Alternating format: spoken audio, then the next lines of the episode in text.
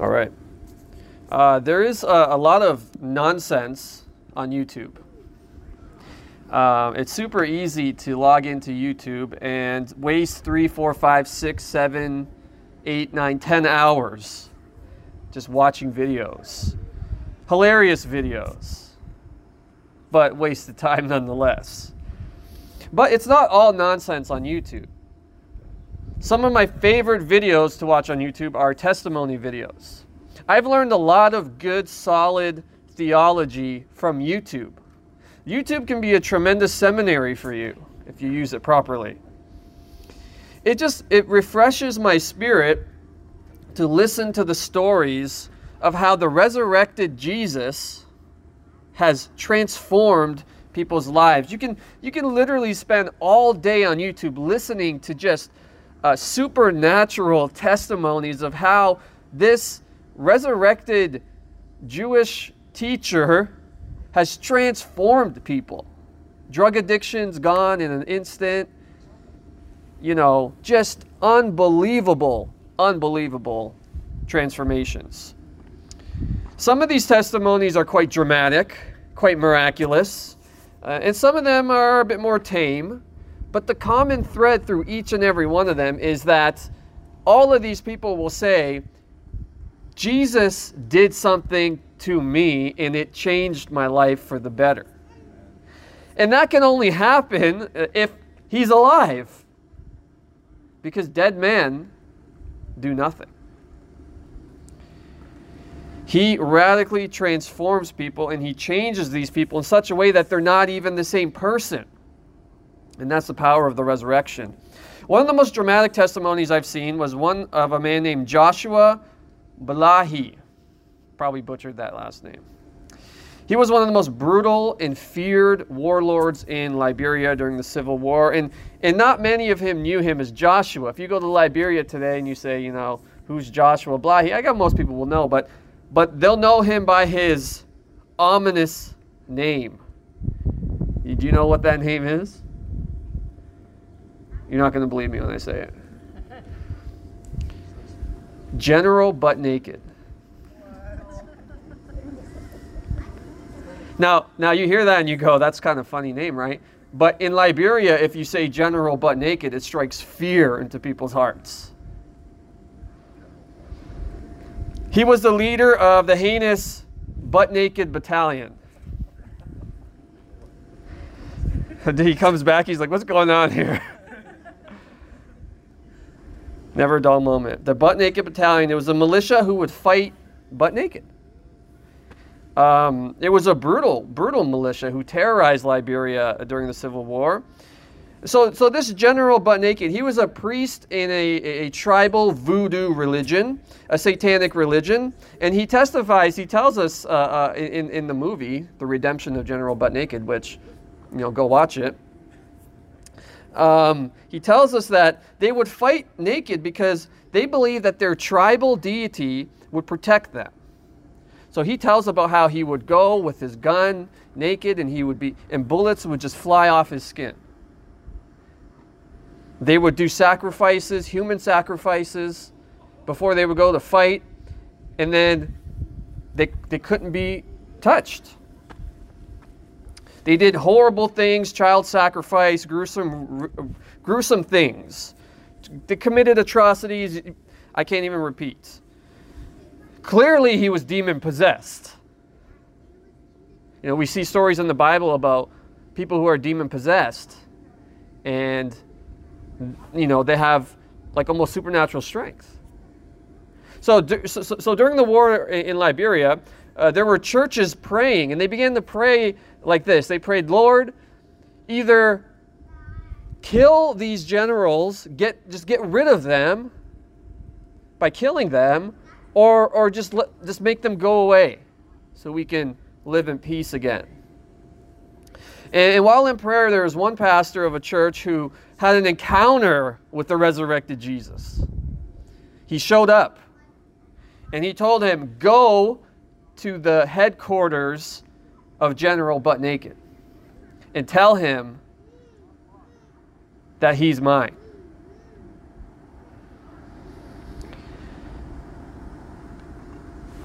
So he said, Okay, Lord, I'll go. So he went to the headquarters, he went up the stairs into his, I guess, his office or whatever it was. And he told him, He said, Listen, Jesus has told me to come to you and tell you he died for your sins. He's come to save you from this. And he led him into prayer, and then he left. General Butt says this about the encounter. He says, I just wanted him to go, but it was like the sense of hurting somebody was just lost from my mind. Joshua calls up his guard and he says, Who was that man that just came in here? And the guard says, I didn't see anybody. Now you got to understand, this isn't like a big complex. This is just like an apartment with one staircase going up. He says, I was down here the whole time. I didn't see anybody come up here. So he takes out his gun and poof, poof, blows his knees off.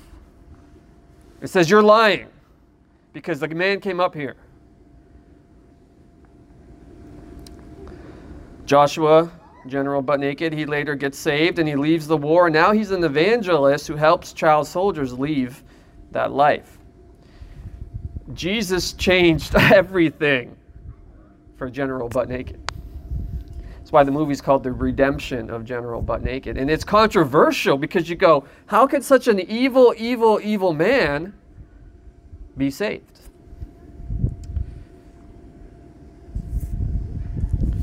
Go watch the documentary. It's not for the faint of heart. There's some, I mean, it's not, it, there's some violence in it, but if, if you're willing to watch it, go ahead and watch it. He was transformed literally from a devil to a saint. When Jesus saves a person, he so radically changes them that people don't even recognize them anymore. That's what happened to Saul in Acts 9. There's some similarities there, but not, I mean, there's some differences, but there's some similarities. His whole world, both General Butt Naked and Saul, were literally turned upside down when Jesus showed up. And it wasn't shortly after that pastor went and, and preached the gospel to him that the war in Liberia ended. Now you can go and check out how it ended and they'll say this or that happened, but the truth is what happened was Jesus came in and he stopped it. Because one man obeyed. So open up your Bibles Acts chapter 9 and we're going to go through a story here, a powerful story of how Jesus by his resurrection transforms a murderous maniac into one of the most effective church planters of all time. Acts chapter 9, verses 1 and 2. But Saul, still breathing murderous threats, uh, sorry, but Saul, still breathing threats and murder against the disciples of the Lord, went to the high priest and asked him for letters to the synagogues at Damascus, so that if he found any belonging to the way, men or women, he might bring them bound to Jerusalem. So here we have Saul. Remember him. He's the one who a few weeks ago we talked about Stephen, his martyrdom, who stood by as Stephen was stoned to death. And he stood by, and the Bible says he approved of Stephen's martyrdom. Saul was so jealous, zealous rather, for his religion. He was so zealous for his traditions that he made it his life's mission to abolish the church, to destroy the movement of Jesus Christ, to shed the blood of Christians was his duty, not just for his nation, or his forefathers. He believed this was his duty to even God. So he went, he went around all Jerusalem and he would, and he would threaten uh, uh, murder and violence against anyone who professed Jesus Christ. Now, it wasn't enough for him to just terrorize Jerusalem. He had to go after Christians wherever they were. It was his mission. And so he, he went to the high priest. He said, High priest, give me letters so I can go to Damascus to the synagogues and sort of make sure if there's any Christians there, I could arrest them and bring them to Jerusalem so that they could come to justice for their blasphemies. So the high priest said, Oh, that's a great idea. So he wrote them the letters. He said, There you go. And off he went. So he gets the letters and, uh, and, and he, he gets on his horse and he, he's on his way.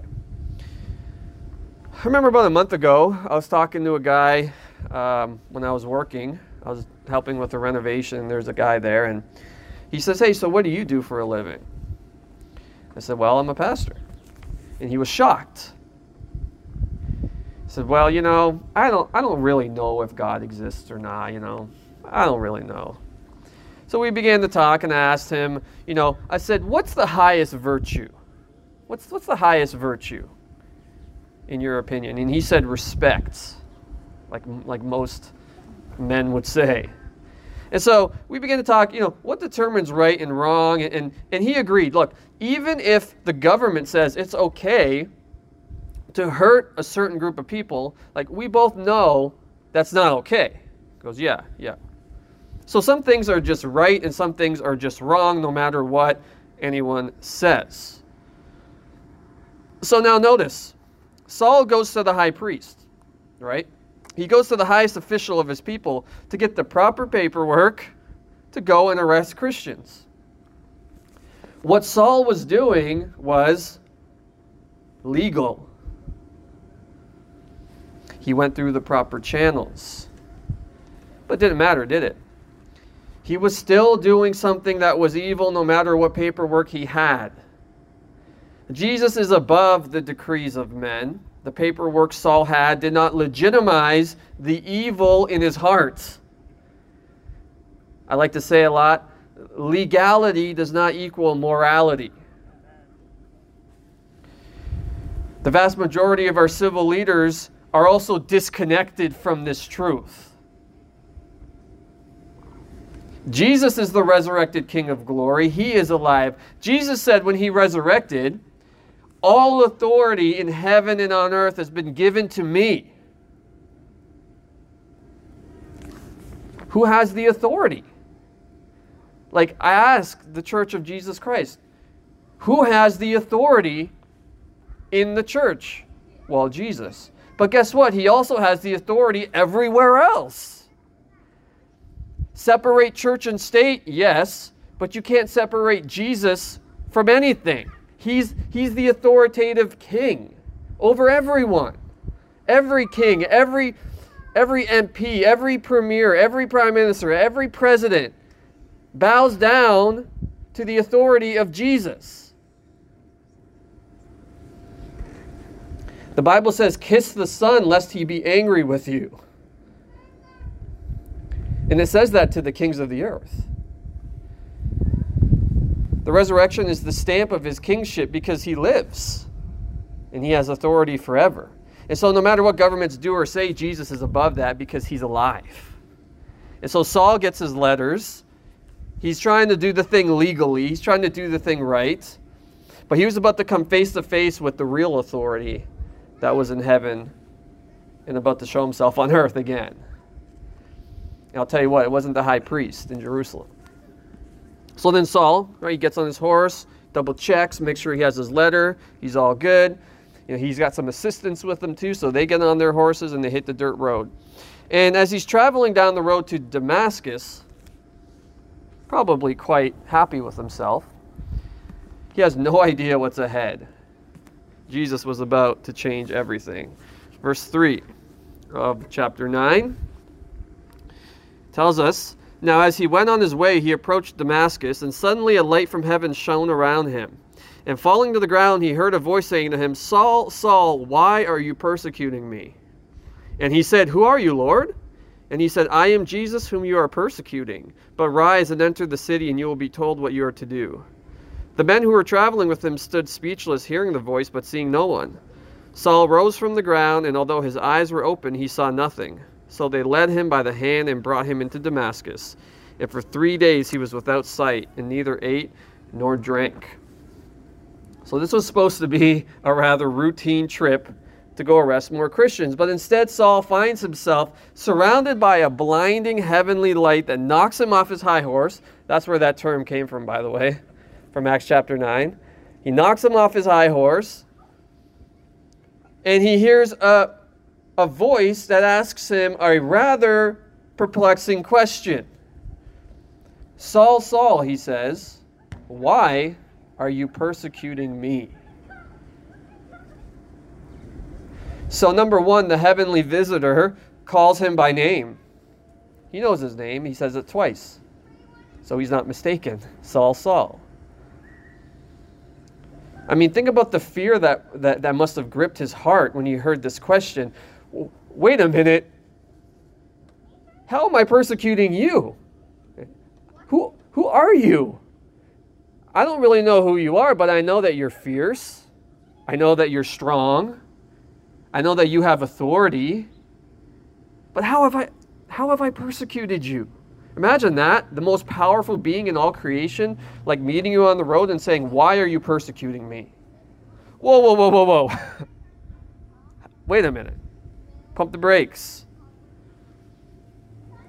Being confronted by this man who's like emanating such a bright, powerful light that it knocks you off of your horse and literally paralyzes you where you lay.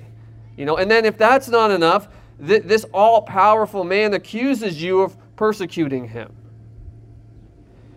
Obviously, this is not a person you you want to be messing with. It's not a person you want to trifle with. And now Saul finds himself in the position where he's offended this person. He's offended this powerful being that he can't even comprehend. And the resurrected Jesus meets him on the way to persecute believers, and he does it not to destroy him, but to change him. So Saul's pride, you know, he was quite a proud man, at this point just melts off. And he responds, Who are you, Lord? Who are you? He recognizes that he recognizes at least that this heavenly being is Lord. That he had authority that was above the authority on earth. He didn't need to be convinced that Jesus was Lord when Jesus showed up. It was just obvious. The radiant brightness reveals his identity, and he says, I am Jesus, whom you are persecuting. And at this moment, Saul's entire universe flips on its head, turned upside down. Everything Saul understood about life, everything that was an absolute for him, had just dissolved before his eyes because the resurrection changes everything. If it doesn't change everything, it changes nothing. The God he believed to be serving, he was actually persecuting. Like, that's, come on, that's crazy. Imagine serving God with all your heart and all your mind, or so you think, and then God shows up and he says, Actually, you're persecuting me. His religious assumptions were blasted to pieces. All his education was smashed to powder. His pride was tossed into the sun. Everything he understood about God, about man, about sin, about righteousness, it was all utterly pulverized in the light of the resurrected Jesus Christ. All of it. So when Saul stood by and approved the death of Stephen, he was in a very real way approving of the death of Jesus. When he arrested Christians and had them killed, he was in a very real way arresting Jesus and murdering Jesus. And this is a point of tremendous comfort for believers, but it's a point of unspeakable terror for those who come against him and his people. Recently, I saw a video of a pastor, I think it was in Ontario. He was issued a fine uh, for having a church service in our own community here. I think maybe Leamington or, or somewhere, somewhere in Essex County. And uh, a very frightening conversation happened. So the pastor informs the officer that by coming up to break up their worship gathering, that he would be breaking the Canadian Criminal Code in section 176, 2 and 3. And it, says this this is the Canadian Criminal Code, section 176, 2 and 3. It says, Everyone who willfully disturbs or interrupts an assemblage of persons met for religious worship or for a moral, social, or benevolent purpose is guilty of an offense punishable in summary conviction. Everyone who, at or near a meeting referred to in subsection 2, willfully does anything that disrupts, disturbs the order of solemn, solemnity. that word. of the meeting is guilty of an offense punishable in summary conviction. So he says, You know, the criminal code says if you interrupt a, re- a religious gathering and disturb it, uh, that's a crime. That's punishable by the law. So the police officer then said something that sent a chill down my spine, literally. He said, My issue is not with God, my issue is with you.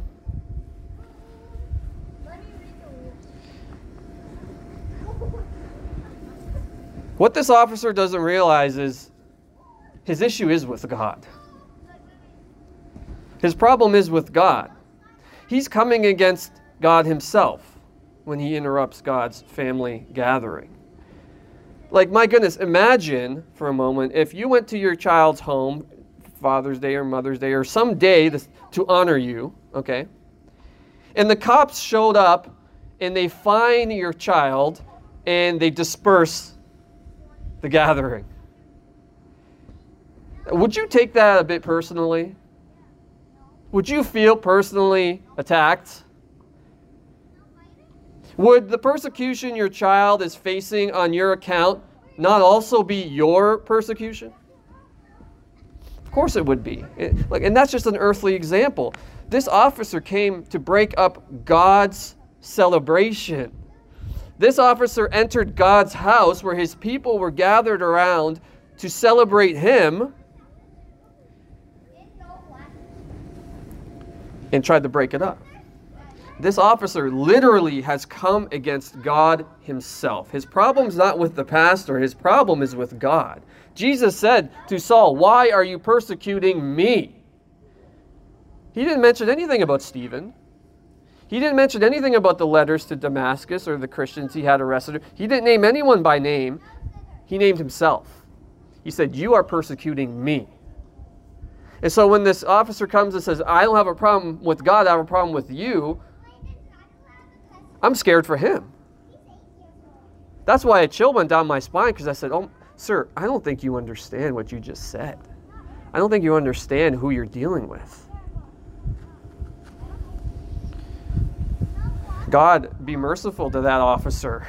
Grant him repentance. Help him to see what he said and what he's doing, that he might turn. So, when any believer is persecuted, Jesus is persecuted. He takes it personally. Why? Because he's alive. That's why. Because he's alive. But what is amazing here is that Jesus doesn't come to condemn Saul. He tells him to get up, go in the city, and then he'll tell him what to do when he gets there. So although although Saul has come against Jesus by coming against his people, Christ confronts him not to destroy him but to make his grace and mercy known to him. See, in my flesh, in my flesh, I would like to see every wicked politician and police officer and government official that's persecuting the bride of Christ, I would love to see them come to justice. And may God deal with them in the way he sees fit. But what we see in this instance is Christ going to the top dog, the main persecutor, not in his wrath, but in his grace.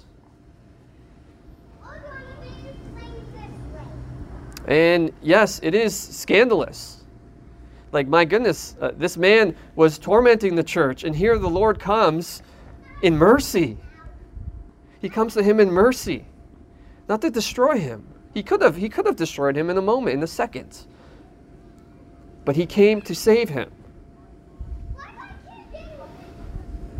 If anything, this only reveals truly how sovereign this Jesus is.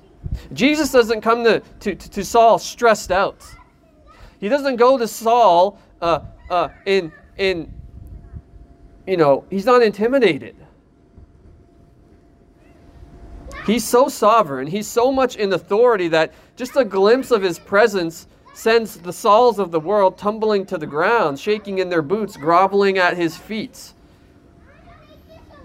That's Jesus, powerful, strong, authoritative, resurrected, not intimidated, but intimidating. you know, two days ago we met and we talked about the cross and how he, he died and how he was beaten and how he looked weak. And here we are, you know, three days later, and the tables have turned 180. He's alive. And he changes everything. And we need confidence from the Lord in that authority. And so Saul rises up from his spiritual beatdown and he can't see. His eyes are open, right? But he can't see nothing. He's blind. th- th- this is interesting to me. Jesus strikes him with a physical manifestation of his spiritual reality. Saul was blind. He didn't know God, he was blind. And Jesus comes and makes him physically blind to make it abundantly clear to him and to you he was wrong about everything.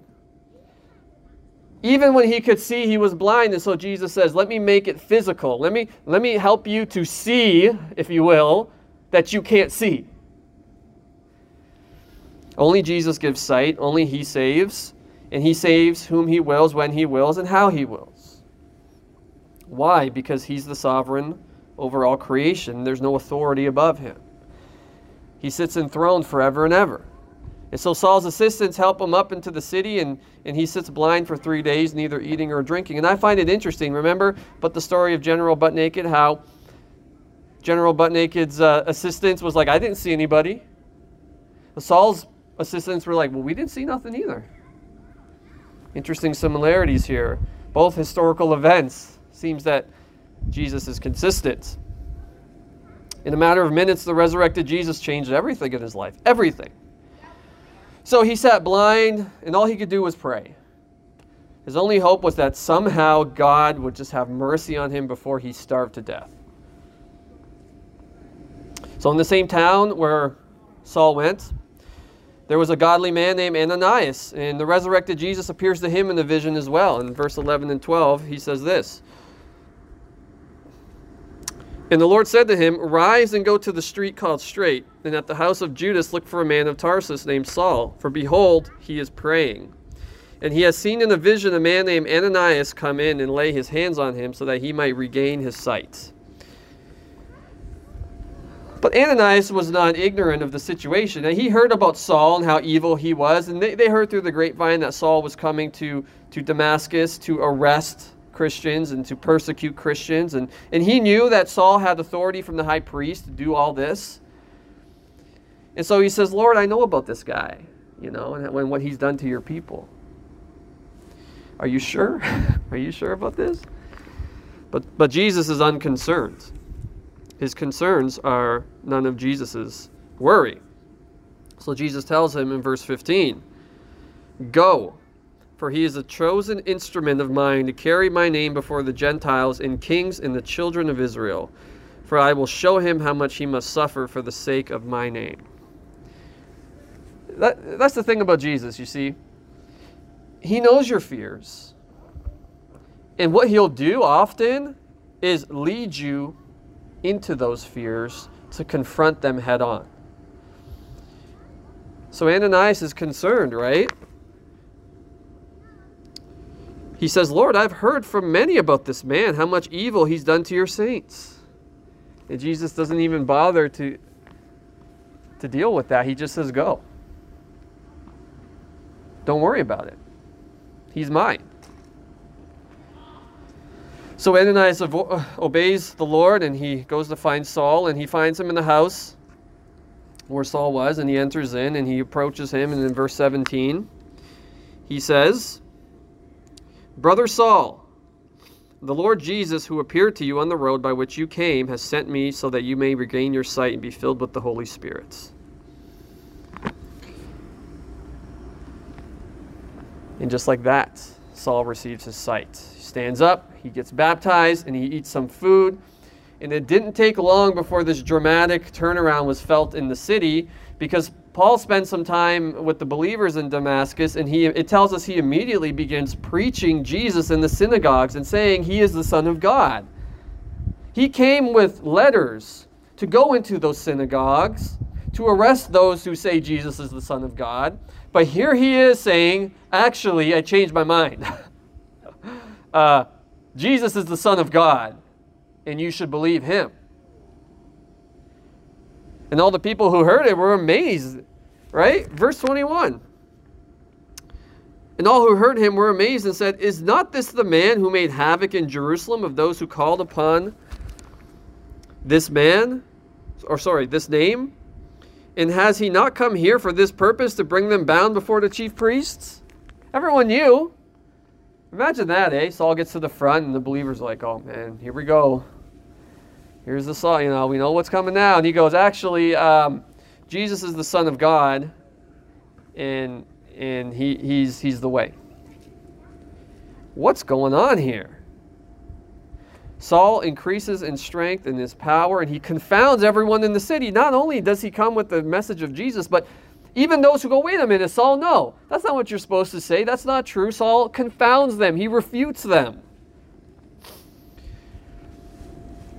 And so, after a few days of this, the Jews are like, all right, enough is enough. We need to get rid of this guy. So they plot to kill him. But the plot becomes known, and he escapes Damascus. He's let down uh, in a basket through the opening of a city wall, and he escapes back to Jerusalem. Whoa.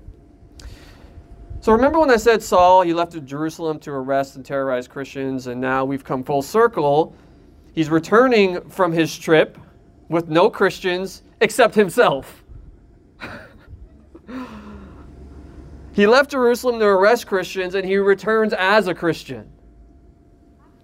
So, what happened in between leaving Jerusalem and returning back? What could possibly cause such a radical transformation? I don't know. Maybe seeing Jesus alive might do it. When Saul arrived in Jerusalem, the believers didn't believe he was really a disciple. They were afraid of him. They thought maybe this was a plot. But Barnabas stands up and he says, Look, guys, he's legit. He saw the Lord. He told them about how Jesus appeared and spoke to him, knocked him off the horse, and how in, in Damascus he was, he was, uh, there was a plot to kill him, and he escaped. He's the real deal.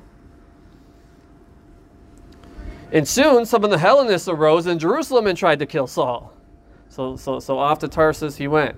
He had to flee from Jerusalem too.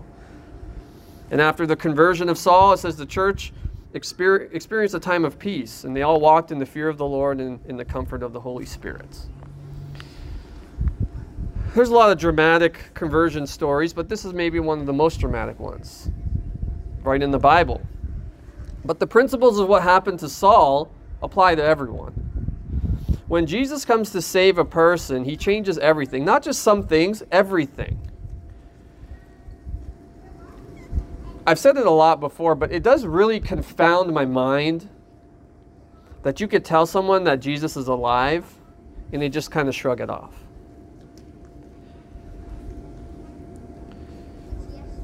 Seeing a man dead and then seeing him alive is crazy.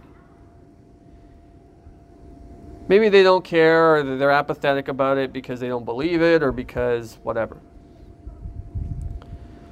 But if if if you've ever been to a funeral and seen a dead person, you know. If that person were to just sit up and go, What's going on here? You wouldn't just go, Oh, there's Uncle John being Uncle John again, you know, rising from the dead. Oh, what a guy, you know. We throw this whole funeral, we pay all this money, and what does he do? He comes back. Ah, ha, ha, you know. You wouldn't do that. You'd be like, what? What's going Your world would be turned upside down. And, and Jesus isn't Uncle John. He's not your, your, your quirky uncle. He's the Lord of heaven and earth, and he predicted it, and he did it. And now he says, Follow me, because I have all authority in heaven on earth.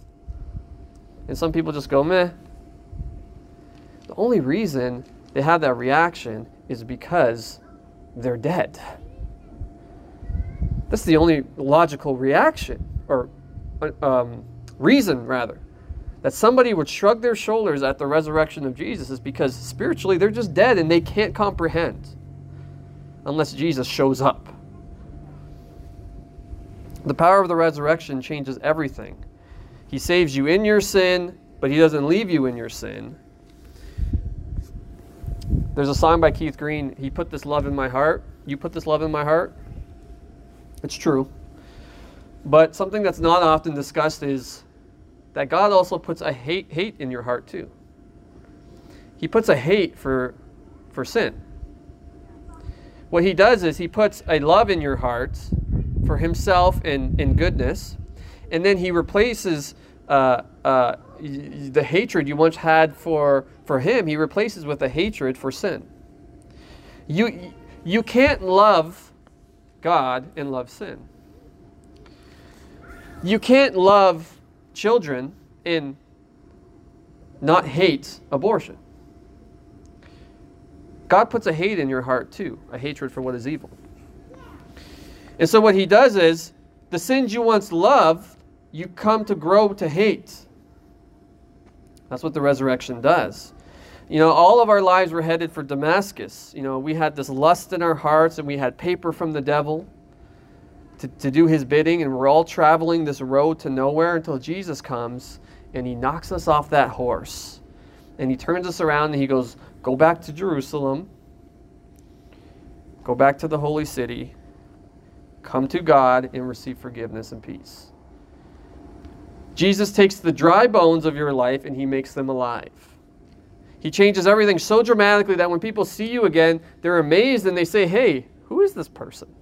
I remember an old friend messaged me once when I got saved, and he said, Okay, okay, Alan, good one, you know. We all know you're just pulling our strings here. We all know this is just a joke. So when are you going to come out and just say you've been playing us? I said, Well, never. you know, I'm actually a Christian. They didn't recognize me. I still looked the same. I still had the long, scraggly hair, believe it or not, back then. I still had the, the stupid uh, chin thing going on. But they didn't recognize me. They really thought I was messing with them, but it wasn't a joke. Because when Jesus shows up, sorry, I can't, you can't resist it. He changes everything. That's what the resurrection does. And that's what we're here to celebrate this morning. Let's pray together. Father, we thank you so much for your resurrection power in the Lord Jesus.